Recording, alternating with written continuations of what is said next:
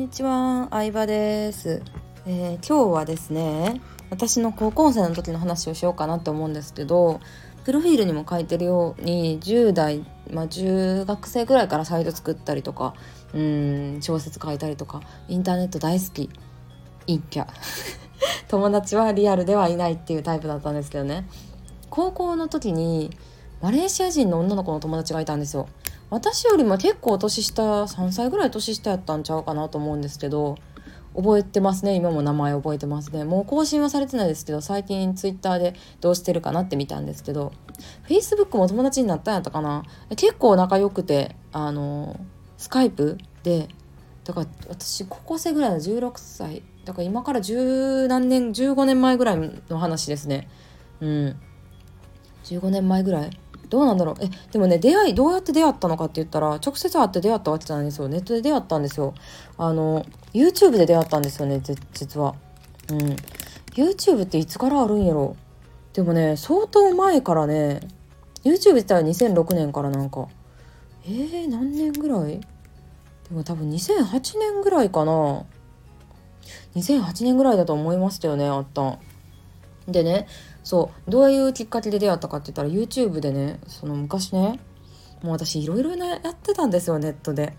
稼ぐ目的というよりかは、自分のサイトとかにアクセスがあるっていうのが嬉しくて。ダメなんですけど本当は、ジャニーズの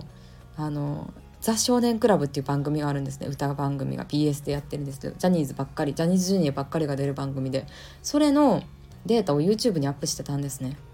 そう当時の YouTube ってね、もう何ガバガバでルールとかも何もなくて、まあ、テレビの動画をアップするって感じじゃなかったですか。ニコニコ動画はあのクリエイターの人が作った、えー、今米津玄師さんとかがね作った音楽とか、えー、アニメーションとかが配信されてますけど、なんか YouTube は別みたいな、うん、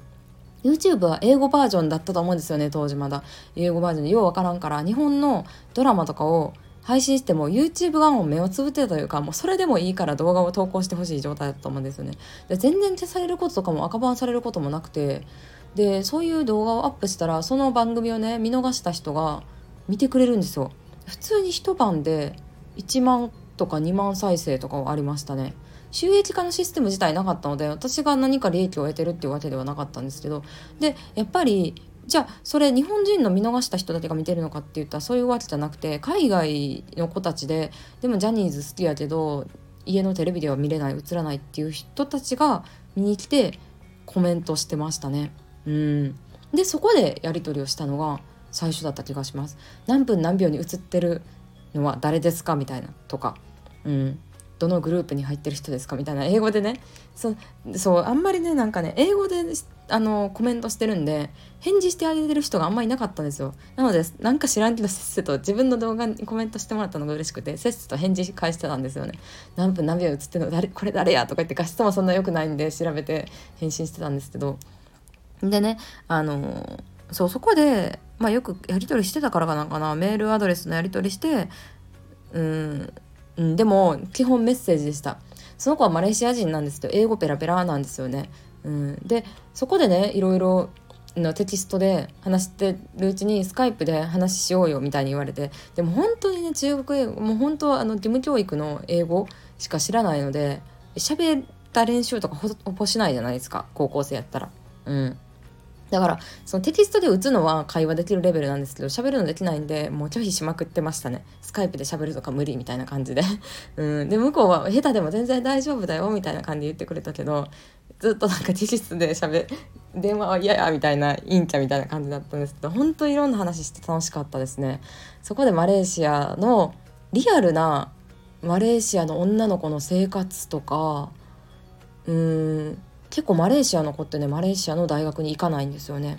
うんまあ、オーストラリアだったりとかアメリカの大学に行くっていうのも、マレーシアって多国籍企業、いろん多国籍国なんて言うんだろうな、行ったあの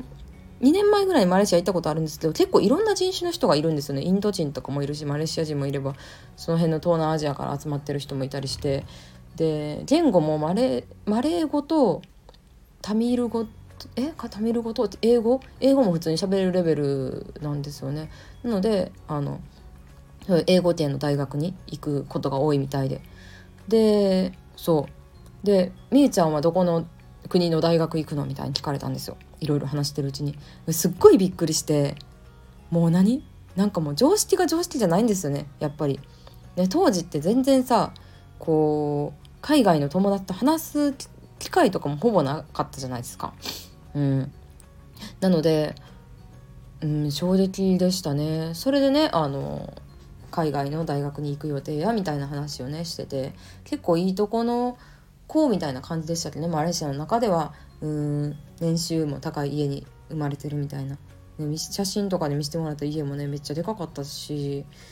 そうでねそのことも結構にじゅう代になってからもたまにやり取りしてたんですよ。たまにやり取りしてにじゅうごさいぐらいの時に突然久しぶりにメッセージ来て、なんかどうしても嵐のコンサートに行きたいから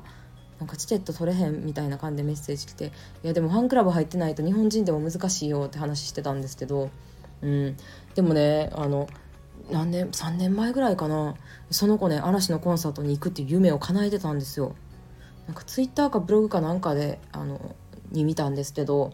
うん、就職してからも本当にたまにやり取りしたりとかお互いのブログとか見て、まあ、安否確認っていうか未だにしてるんやろみたいな感じみたいですけど、嵐の、あのコンサートにね行っててね、いやすごいなって思いましたね。だってじゅうろくねんぐらいじゅうごねんぐらい前にジャニーズのファンっていうところからネットで知り合いになって、でそっからもうね自分のお金できっと日本に来て、えー、コンサートに行ってって、なんか嬉しかったですね。うん、で私も独立したよみたいな話はねあのメッセージでやり取りとかはしてたんですけど、そうそうそうでもねまだ一回もね会ったことはないし、そんなほんまにもう今は全然ね連絡とかも取ってないんですけど、元気にしてたらいいなって感じです。そうね、YouTube をね通じて友達になったので、本当どこからでも友達作れるというか、学校では全然いなかったですけど、でもうんそのと、まあ、その時代からね常識外れなことというか、日本での常識が海外だったらあ、うん、非常識だったりとか逆もあったりとか、うん、他の国のことを知るのってすごい面白いなって思いましたね。まあ、海外留学したいなっていうのはなんとなく思ってたんですけど、でもずっと勇気が出なくて、えー、留学することもなく英語が話せるようになることもなく今に至るわけですけど、でもちょっとねあのコロナが落ち着いたりワクチンを打ったタイミングで、えー、海外にうん、長期滞在してみたいなとは思ってますね。うん、いろんなね、あのー、なんだろうな、うん、長期滞在してみたいかな。本当今までって旅行っていう感じでしか行ったことなくて、にはくとか、うん、長くてよんはくとかしか行ったことなかったので、こう住んでみるってどういう感じなんやろうとか、街並みをね歩いてね、えー、その街の雰囲気を感じてみたいなと思うので、うん、ちょっと新しい挑戦ですね、私の中では。挑戦っていうかまあ誰でもできると思いますけど、長期滞在してみたいなと思ったりしてます。はい、そんな感じでねマレーシア人の女の子と、えー、友達になったよっていう話でした。いやほんとすごいよね、そういうの。ちょっとまた昔の面白い話思いつい思い出したらあのー、スタイフでも話していきたいと思うので楽しみにしててください。ありがとうございました。